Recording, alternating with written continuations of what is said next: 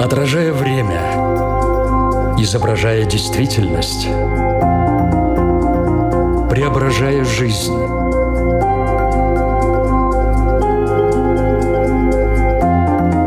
Форма выражения. Программа о том, как мы проявляем себя в этом мире –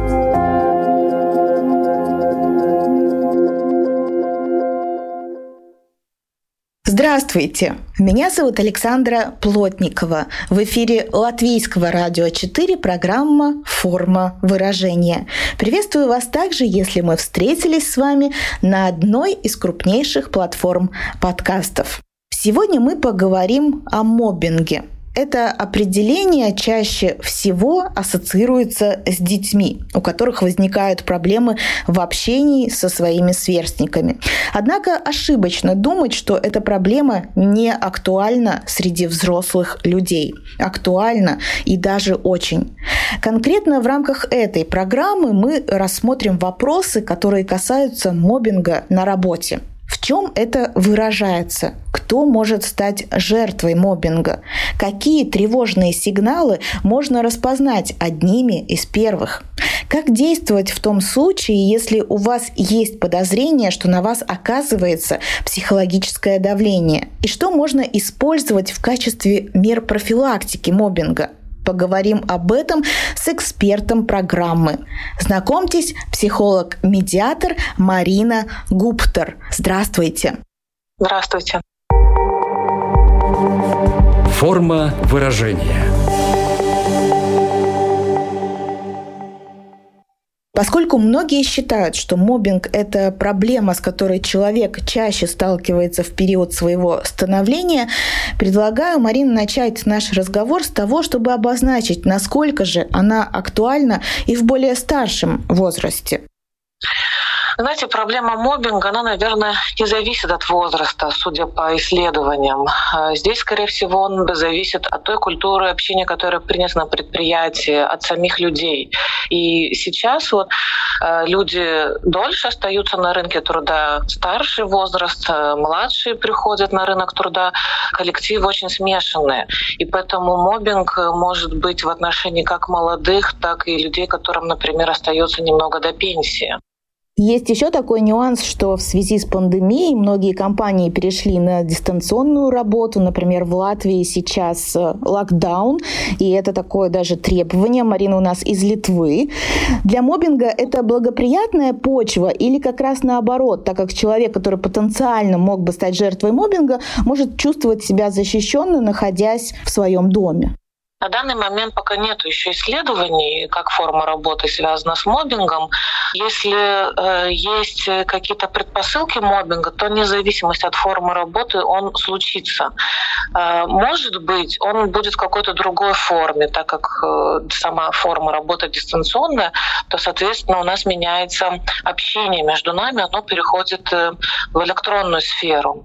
И здесь тогда какие-то, возможно, новые формы мобинга появятся. Я думаю, это вот сейчас сейчас еще пару лет будет много исследований на эту тему. Потому что до сегодняшнего дня, когда мы говорим про мобинг, мы все-таки имеем в виду контактную работу.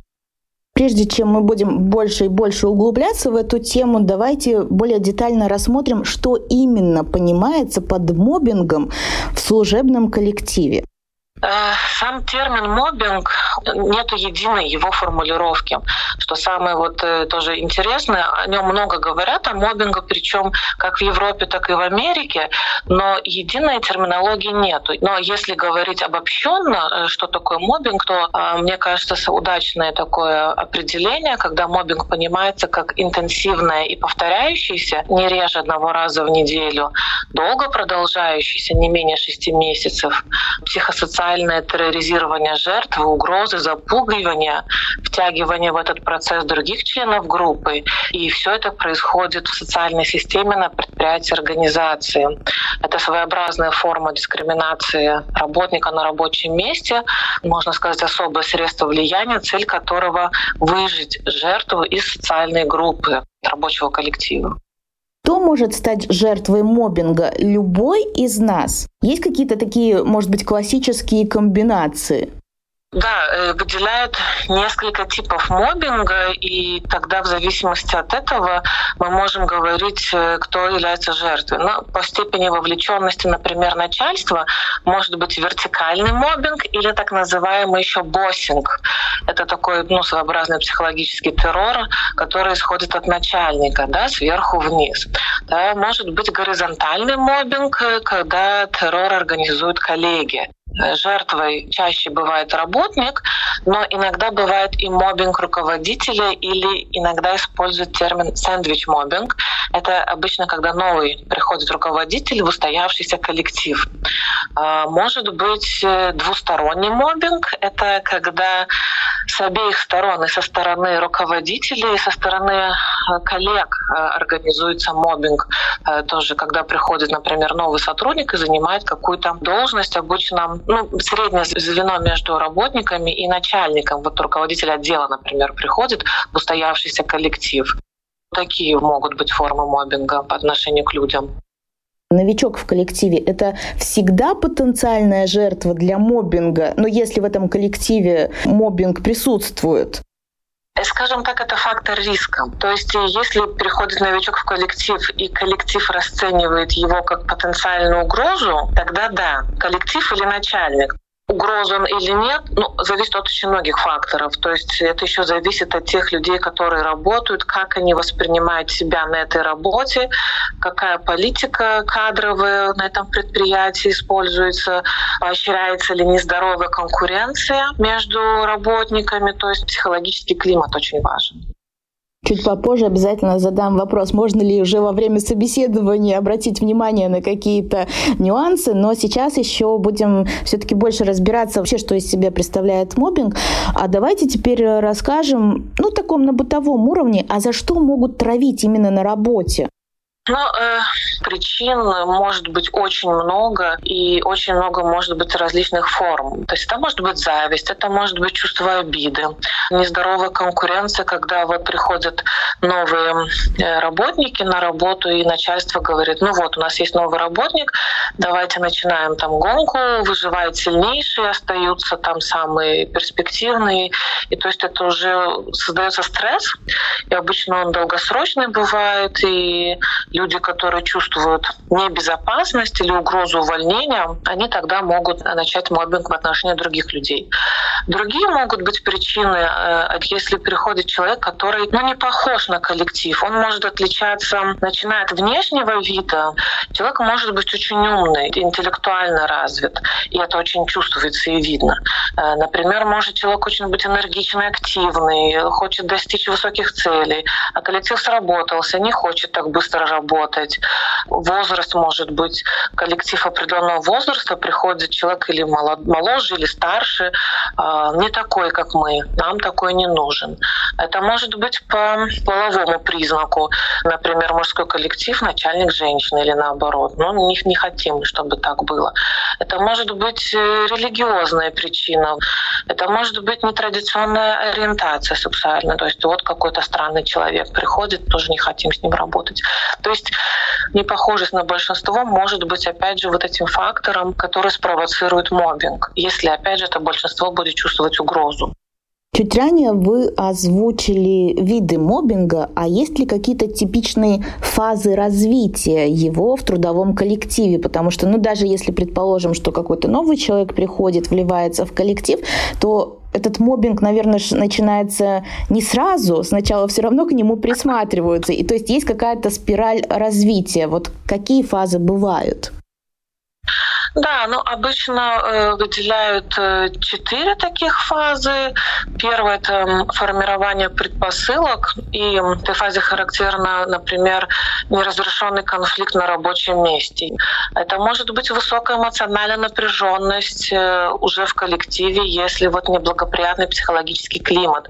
Начальная стадия мобинга, как средство разрядки, снятия эмоционального напряжения, тогда ищется виновник, ну, в кавычках или в народе, как говорят, козел отпущения, да, на кого можно вот слить вот это вот стресс весь, разрядиться эмоционально. И в отношении этого сотрудника начинают проявляться иногда агрессивные выпады коллег или руководства в виде недовольства, насмешек, например, не здороваются, какую-то информацию не предоставляют, там все идут куда-то обедать, и ни с собой не зовут, и вот какие-то такие вещи начинаются. И вот уже на этой стадии у жертвы а, могут появляться первые нарушения в эмоциональной сфере. То есть могут быть человек чувствительный, могут быть эмоциональные срывы. И это еще больше подливает масло в огонь и может усилить вот психологический террор. Да, и тогда может уже перейти э, в активную фазу мобинга. Это уже агрессивные выпады, насмешки, они становятся систематическими, они привязаны уже к объекту, к жертве мобинга и не зависят уже ни от качества работы, ни от поступков, ни от результатов работы. Все время ищут только негативные моменты, указываются на ошибки, и уже тогда у человека, у жертвы возникает такое устойчивое ощущение затравленности, признаки нарушения здоровья как психического, так и физического, и усиливаются хронические заболевания, либо появляются новые. И последнее уже, когда а, жертва изолируется, то есть уже с ним практически никто а, не общается, человек больше болеет, больше пропускает работу, опять же это вызывает нападки, насмешки, да, и чаще всего ну, человек больше уже не хочет а, оставаться, либо ему прозрачно намекают, что нам такой работник не нужен. И происходит потеря рабочего места. В принципе, вы ответили еще на один мой вопрос. Это о том, каким последствиям может привести мобинг. Но будет очень интересно в дальнейшем поговорить о том, можно ли ему все-таки противостоять или всегда проще найти новую работу очень важно понимать, как это скажется на моем здоровье. Потому что следствие мобинга чаще всего это ну, около 76% э, случаев это стресс. Стресс сам по себе запускает болезни. Усиливаются головные боли, чувствуют отстраненность, появляются чувства вины, сомнения в своей профессиональности, даже сомнения в своей адекватности. А, это нарушение со сном. Около половины жертв мобинга ночные кошмары появляются. Больше 70% бессонница начинают испытывать. Рассеянность появляется, но это следствие бессонницы и стресса. Может меняться весь тело. И еще очень важно, около 30% случаев э, вот, мобинг приводит к злоупотреблениям алкоголем, сигаретами, медикаментами, какими-то другими психотропными веществами. То есть последствия очень сильный, и человек, если он начинает замечать или чувствует, что в отношении его происходит мобинг, э, очень важно определиться, наверное, да, что для меня важнее, вот, э, сохранить рабочее место и попытаться разрешить этот конфликт, или все таки позаботиться о своем здоровье. Форма выражения. Напомню, что в эфире Латвийского радио 4 программа «Форма выражения». Мы говорим сегодня о мобинге, конкретно о мобинге на рабочем месте. У меня возник такой вопрос. Так бывает, что ты работаешь, все хорошо, а потом в какой-то момент против тебя начинается мобинг. Или все-таки, если ты влился в коллектив, психологически благоприятный климат, по сути, мобинг исключен?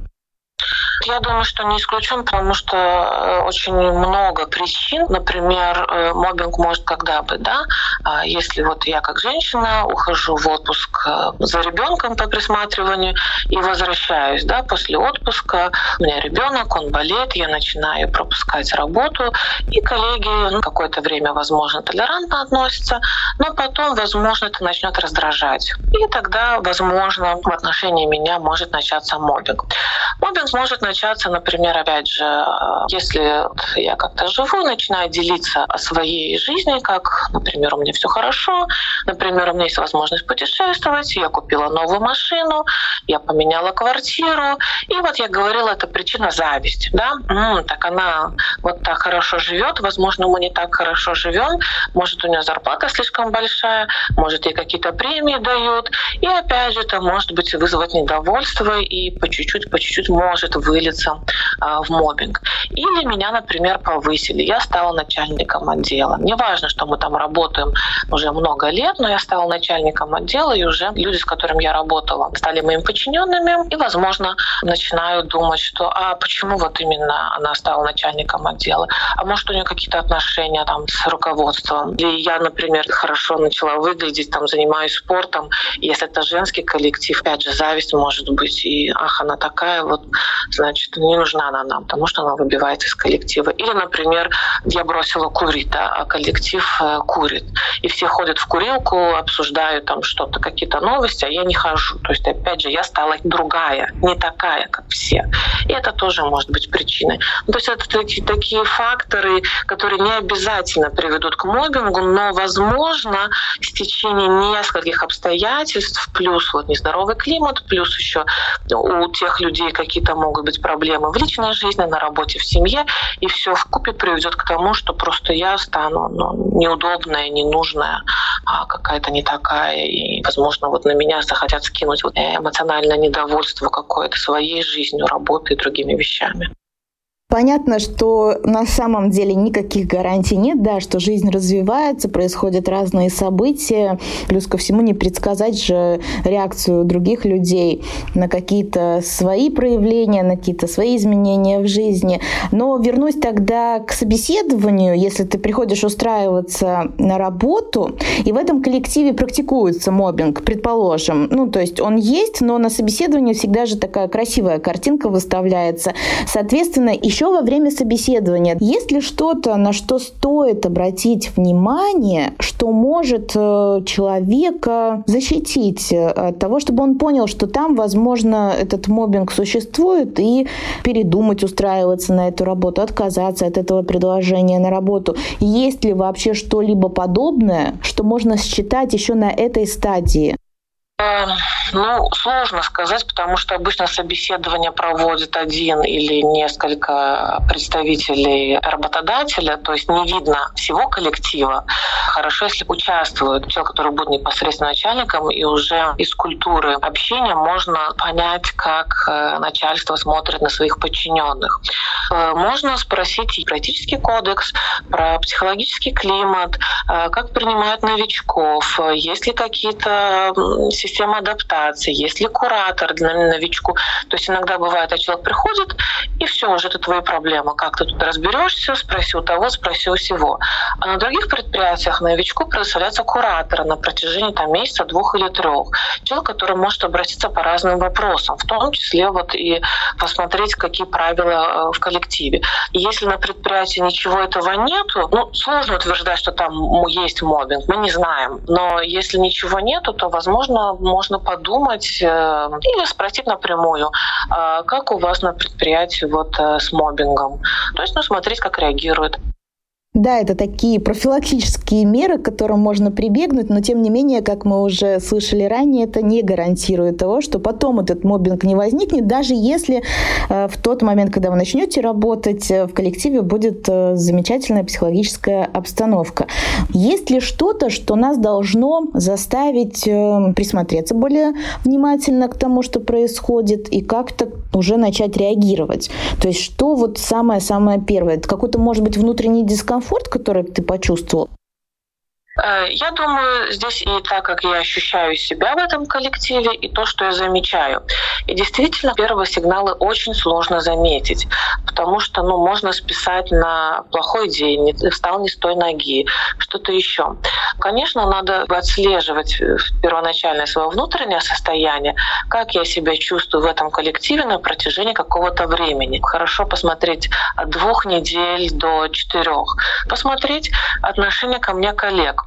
оно отличается от отношения к другим коллегам. Ну, например, коллеги с другими здороваются, когда я прихожу в отдел, со мной никто почему-то не здоровается. Или, например, все договариваются куда-то обедать, а мне почему-то вот никто ничего не предлагает, ничего не говорит. Я остаюсь э, за границей этого коллектива. Да? Потом э, тоже отслеживать, э, как со мной общаются. То есть позволяют ли люди себе повышать на меня голос. Неважно, сколько мне лет, неважно, какой у меня пол. Э, опять опять же, моя загруженность, какие мне дают задания. То есть мне дают все за всеми доделывать, хотя у меня, например, определенная должность, да, причина подумать, а что происходит. Опять же, какие-то выпадки в отношении моей внешности. Ну, например, стали комментировать мою внешность, мой цвет волос, мой возраст, мой вес, в конце концов, мой пол, если много мужчин, то всякие выпадки, ну что взять с блондинки или что взять с женщины, там женщина друг человека и все вот что-то в этом плане. Например, стали больше подчеркивать мои э, так называемые ошибки, недостатки в работе, абсолютно э, не признавать то, что я делаю хорошо. То есть вот такие вот вещи, когда я начинаю ощущать какое-то вот негативное, отрицательное отношение к себе, избегание, какие-то высказывания, выпадки в отношении себя. Я думаю, такие первые сигналы, вот по которым можно как-то начать определяться, что происходит. В любом случае, первая стадия это когда тебе ну, что-то кажется, да, ты что-то считываешь, да. и у тебя появляются эти подозрения. Как правильно себя повести в этот момент? Какие вот эти самые эффективные, самые первые методы нужно было бы использовать? В первую очередь здесь еще такой э, момент, как я воспринимаю, как со мной общаются люди. Потому что в силу моей особенностей личности я могу очень чутко воспринимать э, какие-то высказывания в отношении себя. И, возможно, это не мобинг. Э, просто ну, я очень чувствительно реагирую на какие-то вещи. И вот здесь, конечно, хорошо было бы, возможно, сначала проконсультироваться со специалистом, это психолог, возможно, психотерапевт, про себя узнать, как я реагирую, вот как люди со мной общаются. И мне кажется, что вот это мобинг, или это может быть на самом деле. Это во-первых. Во-вторых, это, безусловно, а, если мне неприемлемо отношение такое, которое я вижу, то в первую очередь хорошо, конечно, было бы поговорить с тем человеком напрямую, то есть ну, с глазу на глаз, спокойно. Но здесь очень важно вот как бы спокойствие, потому что очень сложно, если это эмоционально меня задевает, то опять же, если меня нет навыков осознанного общения, то этот разговор может перейти в конфликт. Здесь еще тоже очень важно вот учиться осознанному общению, то есть а, рассказывать, как я себя чувствую через такие я послания так называемые, говорить, как я себя чувствую, что мне неприятно, когда вот со мной так разговаривают, и смотреть на реакцию того человека, что-то происходит дальше. То есть уже через как-то вот это можно посмотреть, мобинг это или нет. Но это, наверное, первые такие вещи. Если вот после этого ничего не меняется, тогда, ну, возможно, уже надо как-то вовлекать уже других людей, например, начальство, если это от коллег происходит, или, возможно, в трудовом коллективе, не знаю, есть профсоюз или какая-то служба, отдел персонала кадров, то есть кто ответственен за психологическую ситуацию на работе, вот кто этим занимается, возможно, вот уже вовлечение тогда какой-то третьей стороны. То есть, если подозрения оказались обоснованными, то в одиночку ему с этим никак не справиться, да, ему надо привлекать кого-то со стороны, вот эту третью сторону, которая может включиться в этот конфликт. А, если человек достаточно ну, сильный как личность, то в его отношении вряд ли мобинг начнется, потому что побоятся люди это делать. Но если он уже мобинг начался, то ну, есть и народная да, пословица «один в поле не воин». Это может списаться на мою какую-то неправильную интерпретацию. То есть тебе это все кажется, иди отдохни. Или что-то еще, ты там переработалась, ты все выдумываешь. Это вот такие моменты могут быть. И чтобы уйти от этих вот э, субъективных оценок, потому лучше, конечно, первый шаг — это вот э, начать решать эту проблему внутри коллектива, то есть привлекать и других э, людей. Возможно, в коллективе будут нейтральные сотрудники, ну, которые не заинтересованы в мобинге и которые могут подтвердить вот эти факты, что да, вот с человеком так и так обращаются, ну да, это похоже на дискриминацию. И тогда уже вовлекать начальство, вовлекать отделы, профсоюзы, что-то еще, чтобы ну, вот, разрешить эту ситуацию. То есть как бы одно вряд ли тут что-то один человек может сделать. Могут списать на его неадекватность. Вы сказали, что если это человек сильный, то с ним вряд ли это и произойдет. А в принципе, какие люди по своему типу, по своему характеру, по своим каким-то качествам больше подвержены риску мобинга? По половому признаку обычно, ну, по исследованиям, это женщины более подвергаются мобингу. А по возрастному признаку, опять же, это в зависимости от того, ну, какой коллектив. А здесь надо смотреть большинство-меньшинство. Чем меньше человек имеет поддержки, например, со своего возраста, тем больше шанс, что, возможно, он будет подвержен мобингу. А люди, которые также, например, такие вот тихие, которые совсем соглашаются, которые очень очень подстраиваться под других, которыми кажется легко управлять. Да? Такие вот, иногда скажут, посмотришь на него, ну видно, что жертва, иногда так говорят. Ну, и, и тогда вот кажется, что можно на них вот э, ту эмоциональную разрядку и сливать. То есть э, люди, которые делают мобинг, они уверены, что им не ответят, что человек побоится что-то делать, потому что он такой тихий, забитый, и вряд ли он что-то сделает. Мне кажется, что вот как раз-таки, да, он вряд ли что-то сделает, и пойдет ли он тогда за помощью, за поддержкой этой третьей стороны, о чем мы чуть ранее говорили. Потому что здесь уже приходится в какой-то степени воевать, выходить на тропу войны, а ему может быть страшно. Да, и здесь очень важна поддержка, потому что э, если я стала жертвой мобинга, э, я могу быть и сильным человеком, но если, опять же, я остаюсь одна, э, какое-то время я смогу продержаться, но все равно мне нужна будет поддержка и помощь. Поэтому здесь надо не забывать первое, что надо делать, это искать поддержку на работе, либо в семье, пойти к психологу, просто поговорить, чтобы вот увериться, мобинг это или нет. И второе, вот, ну, опять же, обсудить, какие у меня ресурсы, что-то делать, либо, возможно, возвращаясь к тому, чем мы говорили, принять решение, позаботиться о своем здоровье и не начинать вот именно на этой работе ничего. То есть нейтральный специалист со стороны он может помочь определиться, понять, что происходит, а что для меня лучше, и просто ну, не стать жертвой в этом коллективе, чтобы меня довели там уже до болезни. То есть, чтобы не довести себя до болезни, очень важно не выбирать тактику терпения. Я подожду, я потерплю, может, само пройдет. То есть, в данном случае важно проявлять активность, ну, в какой степени? То, что мы озвучили, что сначала ты просто убедись, верны ли твои подозрения, да, то, что ты можешь сходить к психологу, с кем-то пообщаться, поговорить напрямую с человеком, который, как тебе кажется, проявляет в отношении тебя мобинг. Далее, что ты можешь привлечь какую-то третью сторону или заручиться какой-то поддержкой. Главное вот не оставаться в этой позиции жертвы и терпеть. Потому что в какой-то момент, если я правильно понимаю, все равно наступит точка невозврата. И она наступит быстрее, если ты ничего не будешь делать, а просто сидеть и терпеть. Да, и здесь вот говоря про мобинг, чтобы так, наверное, было более понятно, можно метафору как пример привести агрессивного заболевания. Вот я чем-то заболеваю, например, и болезнь достаточно агрессивна. Если я выбираю пассивность и жду, ну вдруг пройдет, да? ну, вряд ли оно само пройдет. И тогда что? Я тогда уже хуже себя чувствую, но я все сижу и жду, а вдруг пройдет. И, соответственно, это может очень плохо кончиться для меня же. То же самое с мобингом. Мобинг — это агрессивность агрессия направлена в отношении меня.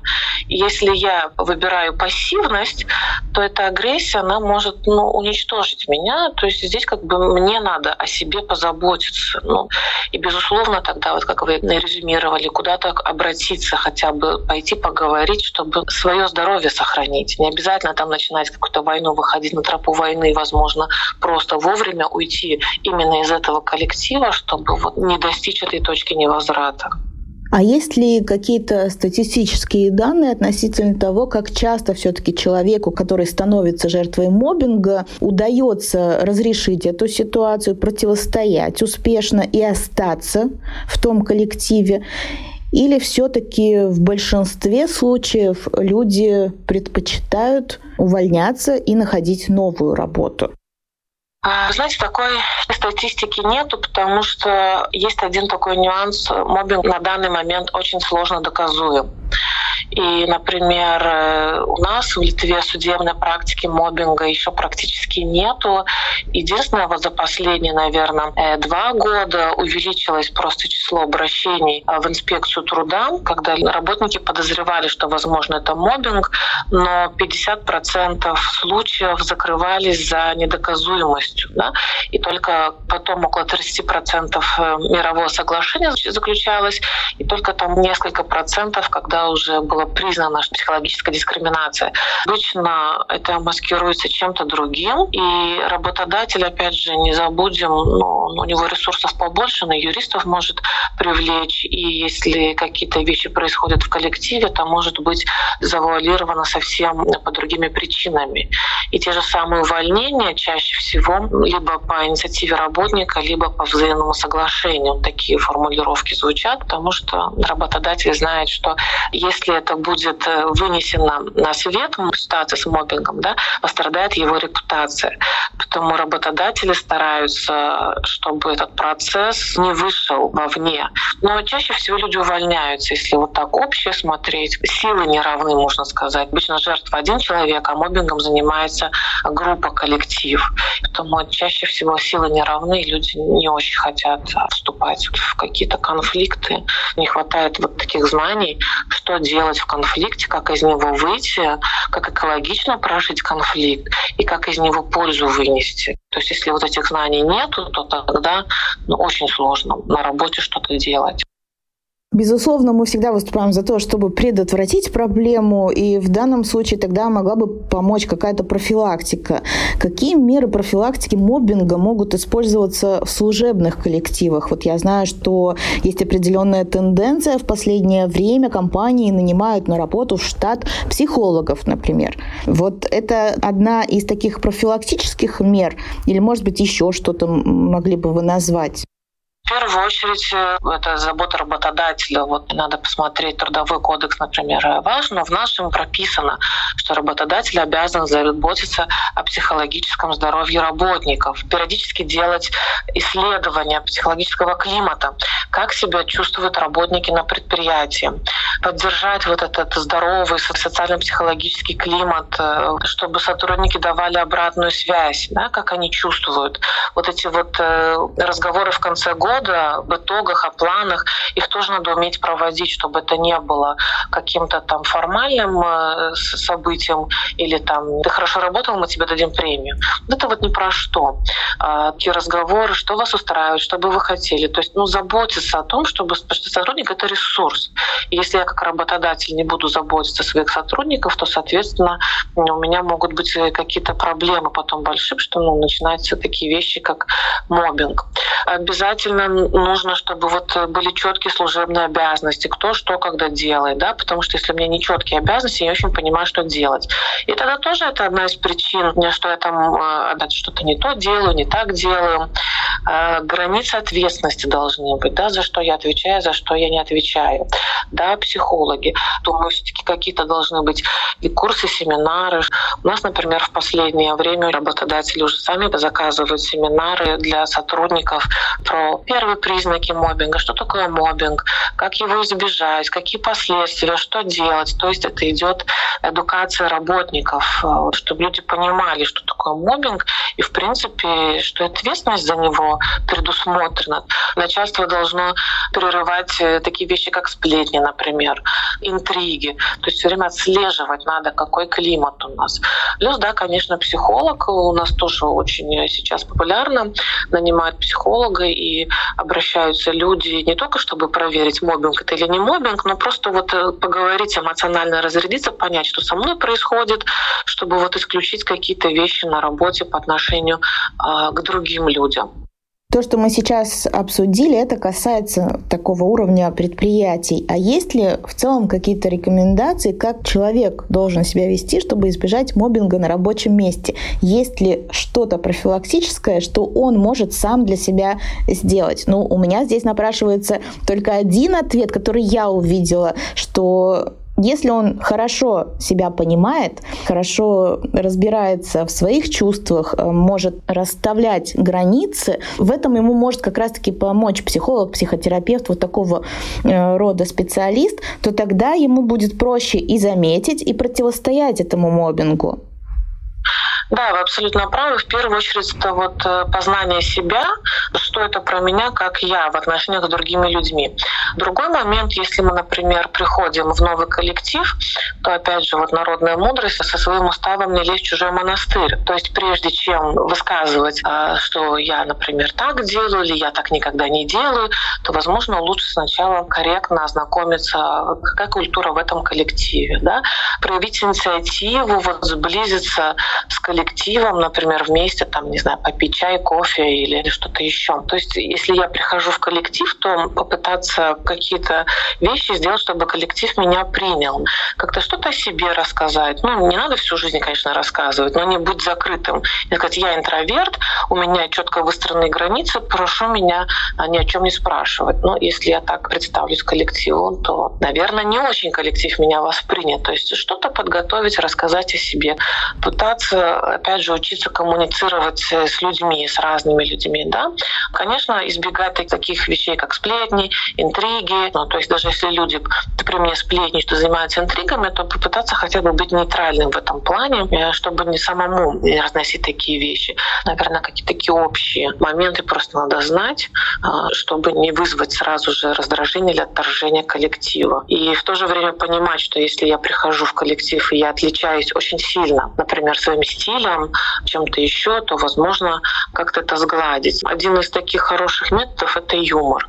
Но, опять же, с юмором могут быть сложности, то есть надо действительно уровень смотреть, кто какой юмор понимает, чтобы, опять же, люди не подумали, что это заносчивость или, не знаю, демонстрирование своего интеллекта. Здесь тоже аккуратно очень надо быть. Как бы вначале, если я прихожу в коллектив, то, конечно, наверное, лучше всего занять позицию такого открытого наблюдателя, открытым к общению и плюс наблюдающим, что происходит, чтобы понять, как себя вести в этом коллективе.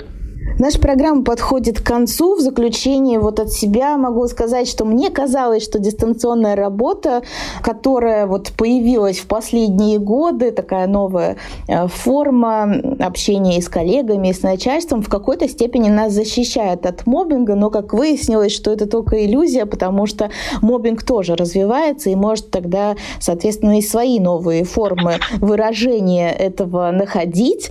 Но мне кажется, что прозвучало очень много полезной, ценной информации, и если прислушаться к ней и еще на практике применять, то, конечно же, это может помочь в реальных жизненных ситуациях. Марина, в заключение, вот резюмируя все, что мы сегодня сказали, может быть, вам еще хочется что-то прям выделить, подчеркнуть, на что-то обратить внимание или просто пожелать нашим радиослушателям? Заботиться о себе, о своем здоровье, не только физическом, но и психическом, а не забывать, что в первую очередь мы сами не должны это делать, э, то есть учиться э, открывать себе какие-то новые вещи, учиться познавать себя, как я реагирую на других людей, и, опять же, учиться общаться с разными людьми, отслеживать, какие у меня эмоции возникают в отношении других людей. Ну и, конечно, наверное, оставаться доброжелательными и попытаться быть толерантными ко всему, что происходит, но не забывать про свои права. Да? То есть у нас есть у каждого свои права, как у работника, как у человека, быть толерантным, но не забывать про свои права. Напомню, что сегодня вместе с нами была психолог, медиатор из Литвы Марина Гуптер. Большое вам спасибо за этот интересный и очень ценный разговор. Спасибо вам. Большое спасибо хочу сказать также вам, тем, кто слушает нас либо на радиоволнах, либо на крупнейших платформах подкастов. Это Apple, Spotify, Google подкасты, CastBox и Яндекс Музыка. Встретимся ровно через неделю. Пока-пока. Отражая время, изображая действительность, преображая жизнь